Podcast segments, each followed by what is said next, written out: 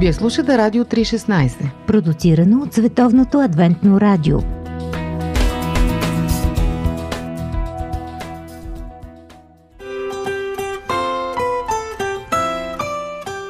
По пантофи.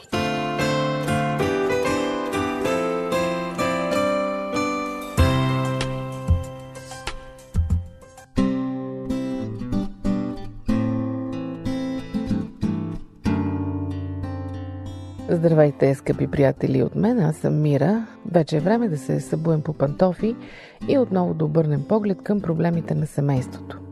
Днес ще търсим отговор на един въпрос, който може би повечето от вас си задават. Защо съвременните връзки, говоря за романтичните, интимните ни връзки, са толкова крехки? Защо не можем да живеем като своите баби и дядовци, които са живели щастливо, докато смъртта ги раздели? Браковете са много крехки, процента на разводите постоянно расте, ако изобщо, разбира се, се стигне до брак. Връзките също са крехки. Обикновено един човек, преди да е стигнал 30-та си година, вече е имал няколко връзки. От една страна казваме, това е свободата, това е съвсем нормално, обаче вътре дълбоко в нас не ни се иска да е така. Завиждаме като че ли на онези, които са живели заедно 30, 40, 50 и повече години щастливо. На онези, които са станали истинска двойка, която се допълва. Не случайно обичаме романтичните филми, защото в тях се случва точно това. И така, защо сме толкова крехки в отношенията помежду си? Предлагам ви 10 причини, които съвременните психолози са извели, а пък вие решавайте кои от тях важат за вас и кои не. И така, първа причина. Не сме готови за това. Не сме готови за какво? Да правим компромиси, да се жертваме, да обичаме безусловно. Не искаме да чакаме, искаме всичко наведнъж. Не позволяваме на чувствата ни да се развиват. Поставяме си някакви срокове, да го кажем. Въобще имаме едно като цяло доста незряло отношение към започващата връзка. Мисля си, коя е причината. Може би филмите, може би фалшивата представа, която медиите създават в съзнанието на младите хора. Втора причина. Бъркаме любовта с други чувства. Често като че ли човека, с когото се срещаме, го избираме по критериите дали е приятен събеседник, дали можем да идем заедно на бар, на кино, на някакво заведение. А не търсим като че ли човек, който е стъпил здраво на земята, който е готов да ни подкрепя в тежки моменти.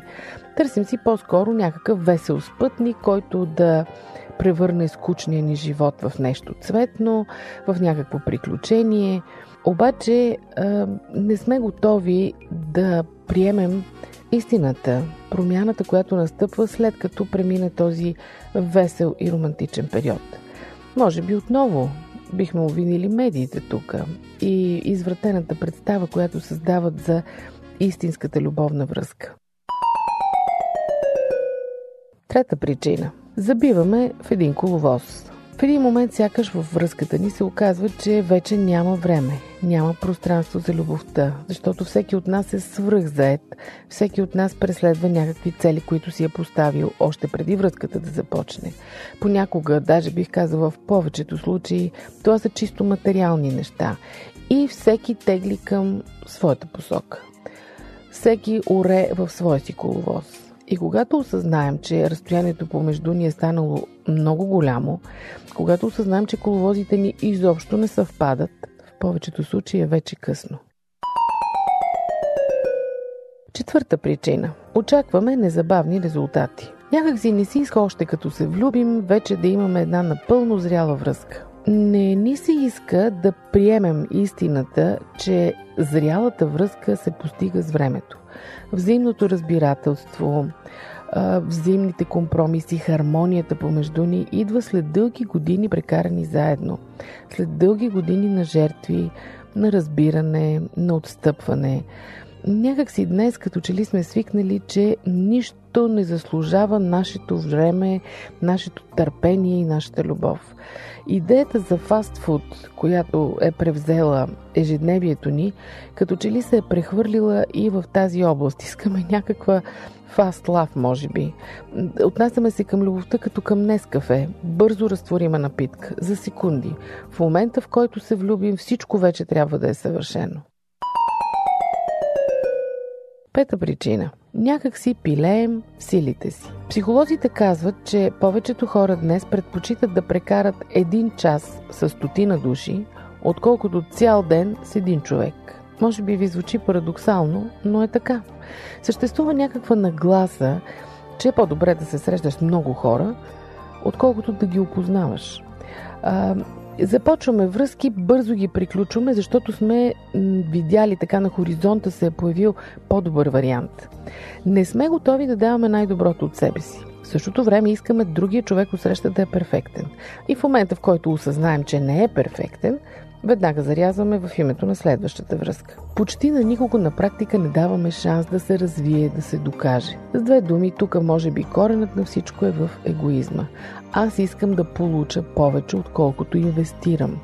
Искаме изгодна сделка. Тоест, любовта за нас е чисто бизнес отношение. Инвестирам, получавам. Ако получавам без печалба или пази Боже на загуба, моментално се отказвам от сделката. Шеста причина. Не мога да прескоча и това. Станали сме зависими от технологиите. От една страна, технологиите са нещо хубаво за връзките. Технологиите скъсяват разстоянието. Двама влюбени могат да бъдат в двата края на глобуса и въпреки това всеки ден да общуват. Само че понякога тази близост ни изиграва лоша шега. Почваме да се задушаваме един друг. Започваме да прекаляваме с контрола чрез технологиите. Съобщения, чатове, обаждания, съобщения по WhatsApp и така нататък. И всичко това като че ли започва да замества живата комуникация, а в същото време ние имаме усещането, че другият ни диша във врата постоянно. И когато се съберем заедно, реално, физически, сякаш вече не е останало какво да си говорим. Знаем прекалено много един за друг. Знаете ли къде е парадокса?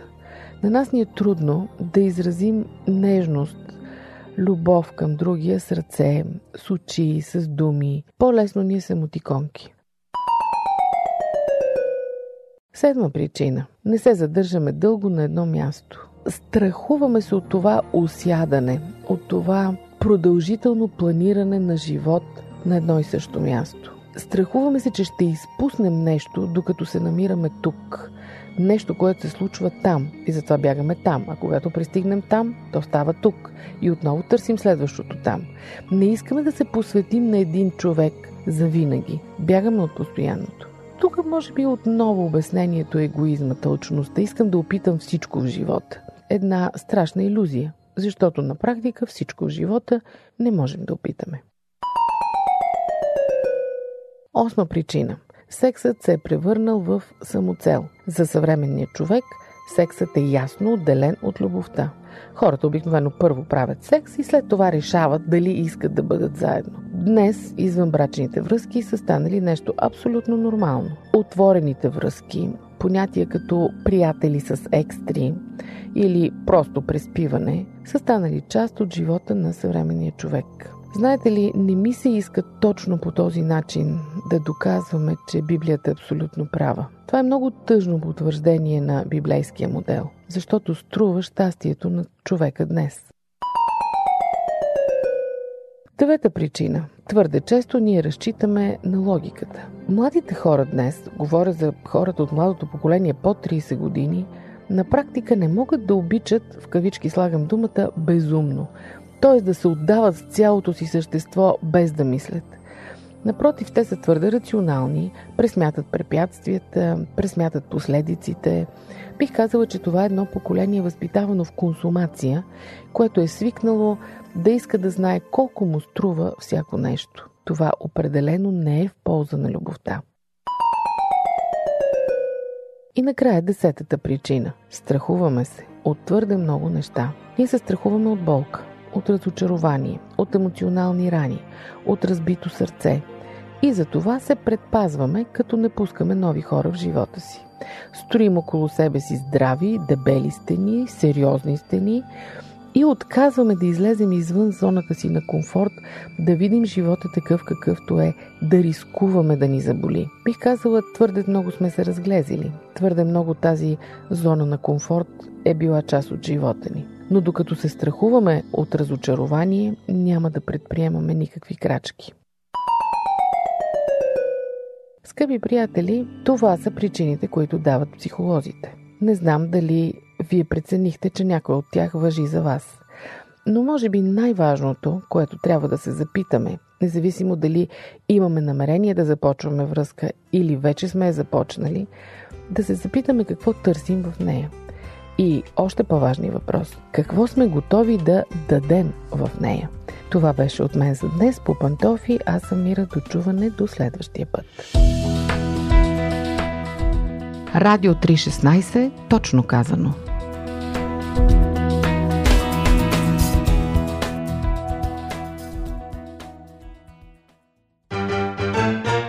Животът събран в едно интервю.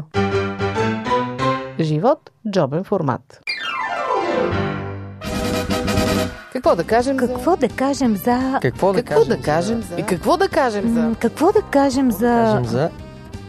да кажем за...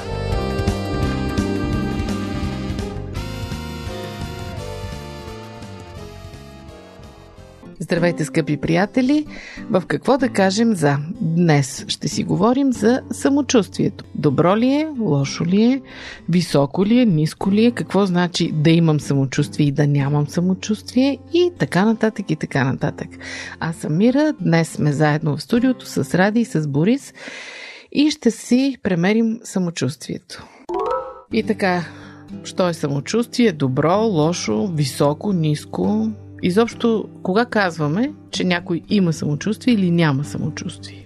Когато се оценява високо, има самочувствие.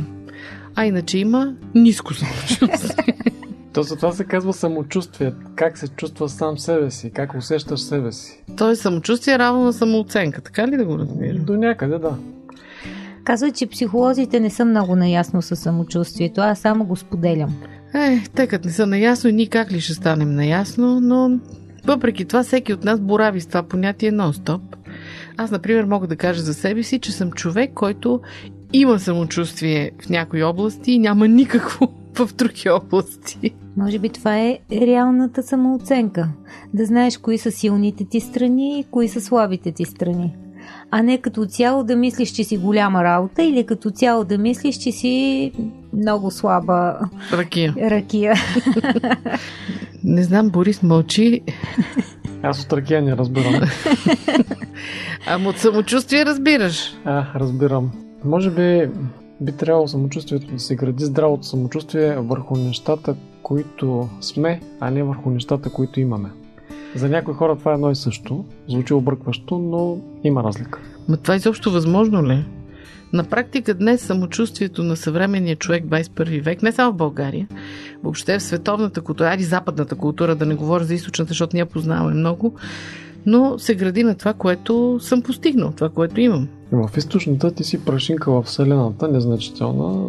В някои представи даже се въртим в един и същи кръг през определен цикъл от векове и просто няма място за самата дума самочувствие. Даже за самата дума личност. Тогава остави източната култура, ние сме си тук в западната.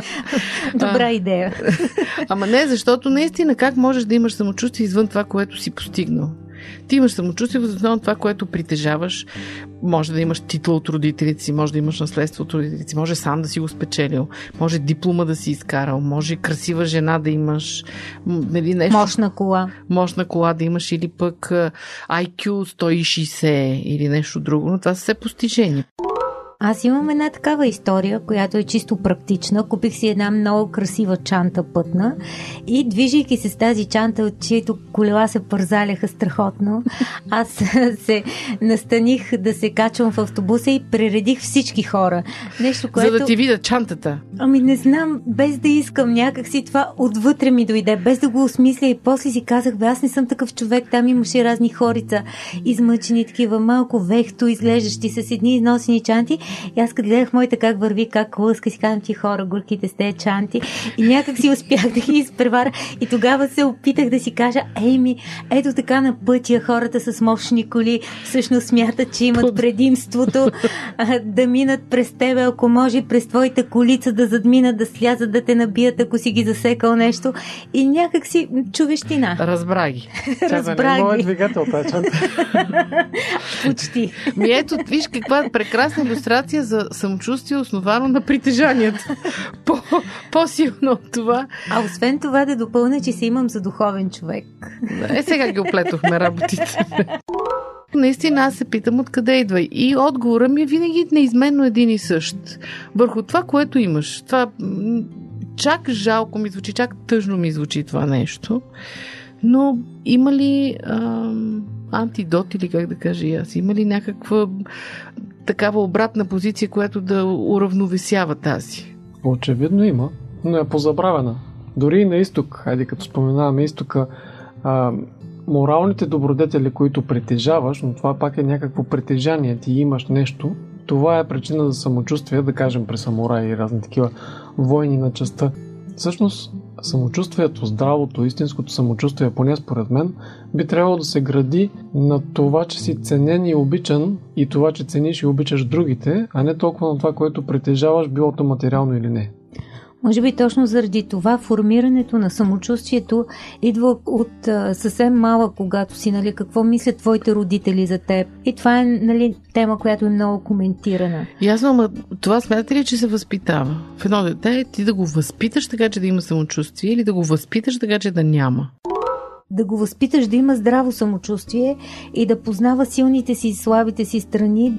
Аз съм от поколение, в което родителите бяха много критични и ти вечно се чувстваш недостатъчен, не си почистил много добре с прахосмокачката, пердето накриво малко си го сложил, покривката, майка ми като си дойде и започва, тя е недоволна и аз си мисля как не мога добре да направя нещата.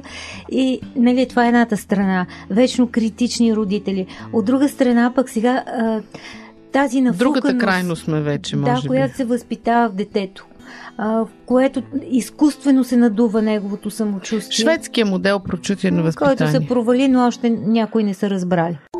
Това се питам дали също е възможно да го възпиташ. Това може ли едно дете, рече на 6, 8, 10, дори на 18, ако щете години, да има здраво самочувствие, реална преценка за себе си? Не е ли това функция на възрастта? Функция на съзряването? Има нещо такова, да. Има. Възможно е да бъде възпитано. Не е точно думата възпитание, тъй като ако говорим за това, че оценяваш себе си според това дали те обичат, независимо дали правиш лоши или добри неща, истинската обича е това. Обичаш човека какъвто е. Безусловно. Именно. И тогава самочувствието се гради на базата на това как те приемат, отколкото на това какъв си, какви качества притежаваш. Така че би могло, всяко дете би могло да се чувства обичано от родителите си. Независимо от постиженията. Естествено. Героите на Библията в кабинета на психотерапевта. Психотерапия по учебник. Добре, кое е по-опасно? Да си със свръхвисоко, нереално самочувствие или пък потиснато? Кое според вас е по-опасното? От кое трябва да пазим децата си, примерно? Това ми прилича като коя от двете пропасти... На тясната пътека е по-опасна. И в едната пропаст да паднеш и в другата да паднеш, се падаш пропаст. Рядко се съгласявам с мъжко мнение, но тук казвам да.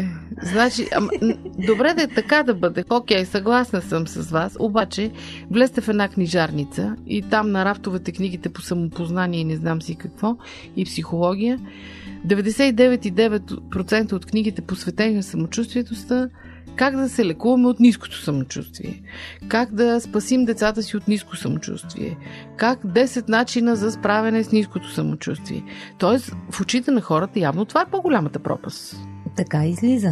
А ние споделяме го или не? Защото модата е да се промотираш, умението да се промотираш, да презентираш себе си, дори чисто после в професионален план, в това да си намериш работа, да се издигнеш и така нататък, кариера да направиш или да се свържиш в някакви отношения, е свързано с тези умения, които се смятат за изключително голяма ценност и съответно за малоценно това, ако ти не го правиш, било заради това, че имаш и нормално самочувствие, не ниско. Та по същия модел няма книги как да се излекуваме от егоизма. Напротив, има книги за това как да си засилим егоизма. Именно. Именно. Явно е базата за сравнение е извън нас.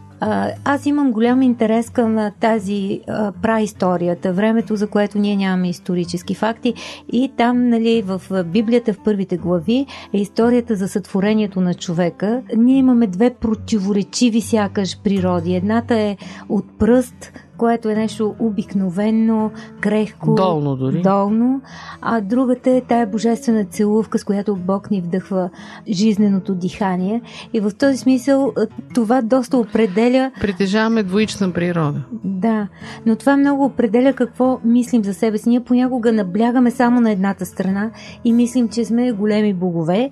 В друг случай, нали, изключваме тази страна. Сме пръснали, просто в тинята се валяме в някоя локва и се самоокайваме, и другия момент да сме биполярни, но от сутрин до вечер. Това май не е познато на нас, жените. Сутрин богове, вечер пръс и така нататък. Да, но за мен е много здраво да видиш точно тази божествена гледна точка, в която ти разбираш, че всъщност си чуплив, крехък, нали, не си голямата работа, която ще покорява света. От друга страна имаш тази божествена част, която можеш да се свържеш с Вселената, с Бог, можеш да общуваш, и това е друго ниво. Така че за мен това дава едно равновесие, една зрялост. Обаче това ни навежда вече, навлизаме в дебрите на религията.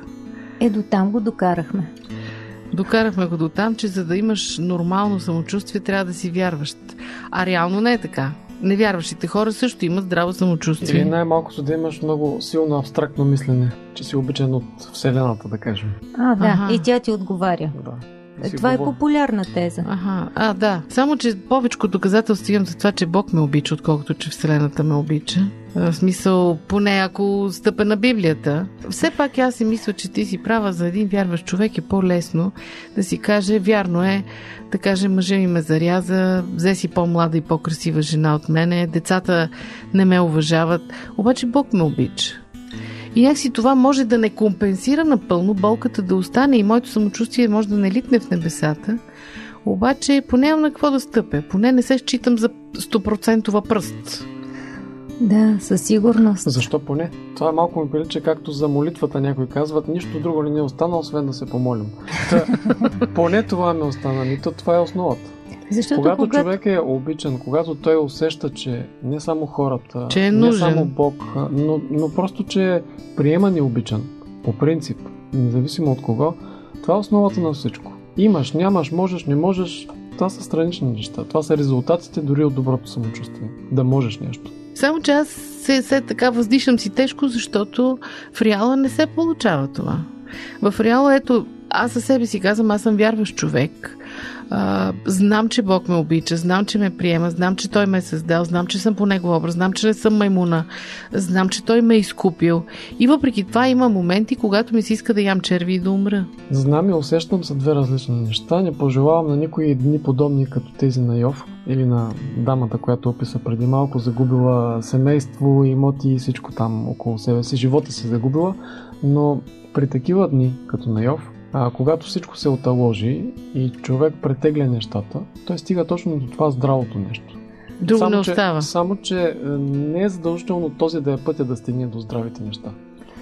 Но аз се хващам за това дни. Има дни, които, нали, се чувстваш така, но ти самата ще признаеш, че когато вярваш, желанието ти не е всеки ден да ядеш пръс и черви. Дните не се превръщат в месеци и в години. Да. Това е вярно. Просто е моментно. Така е. Психолозите казват, че самочувствието било емоционалната имунна система. Тоест, колкото по-високо и здраво, високо може би не е правилно здраво, но колкото по-здраво е самочувствието, толкова по-малко страдаме от стрес и тревожност, намаляват нивата, и в същото време, когато изпаднем в такива дни, по-бързо се справяме. Тоест, самочувствието излиза, че вид едва ли не е... имунитет. Да, едва ли вид някакво като лекарство за нашия живот. Ако е толкова просто, може би тогава трябва да си измислим 2-3 техники да си го държим високо и да не берем грижа за нищо. Доказано е, че техниките не помагат. Само създават индустрия, от която други печелят. От която дигат самочувствието на авторите на книги. Може би е въпрос и на култура. Аз за малко неща харесвам американците, но едно от нещата, които харесвам, са точно тази нагласа, че можеш да постигнеш нещо, че ще го направиш едва ли не с штракване с пръсти, че просто с размах да мислиш и да действаш. Едно самочувствие, здраво самочувствие. И в същото време, без идеята аз съм велик, защото мога, искам и ще постигна еди какво си. Дори да го постигнеш, да, има много преди мен и след мен, които са направили тези неща. Аз не съм първия, нито последния, обаче с идеята мога, искам, знам, нещата стават с една позитивна нагласа и едно истинско здраво самочувствие. Това зависи от културната среда, в която си. Те така ги възпитават от малки. Да. Аз даже си мисля сега преди малко, като говорихме за вярващите и за невярващите, Бог като че ли се грижи за нашето самочувствие. Нито да хвърчи в облаците неоправдано, нито пък да ни срива в земята долу. Така като че ли води събитията в живота ни, че ни държи в златната среда. Сещам се за един текст от Псалмите. Давид казва: Боже, не ми давай богатство, за да не те забравя, нито ми давай бедност, за да не те похуля. Тоест, и той е усещал, че крайностите като че ли са опасни в някаква степен. Искам и се замислим повече по този въпрос, защото много пъти едното води след себе си другото. Ниското или високото самочувствие може да ни заведе на места, които после няма да ни харесват. Оставяме ви да размишлявате по тази тема до следващия път, когато ще ви предложим друга интересна тема и за вас, и за нас. До чуване, за сега!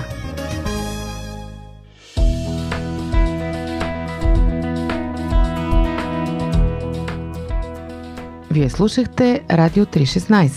Сайт 3-16.bg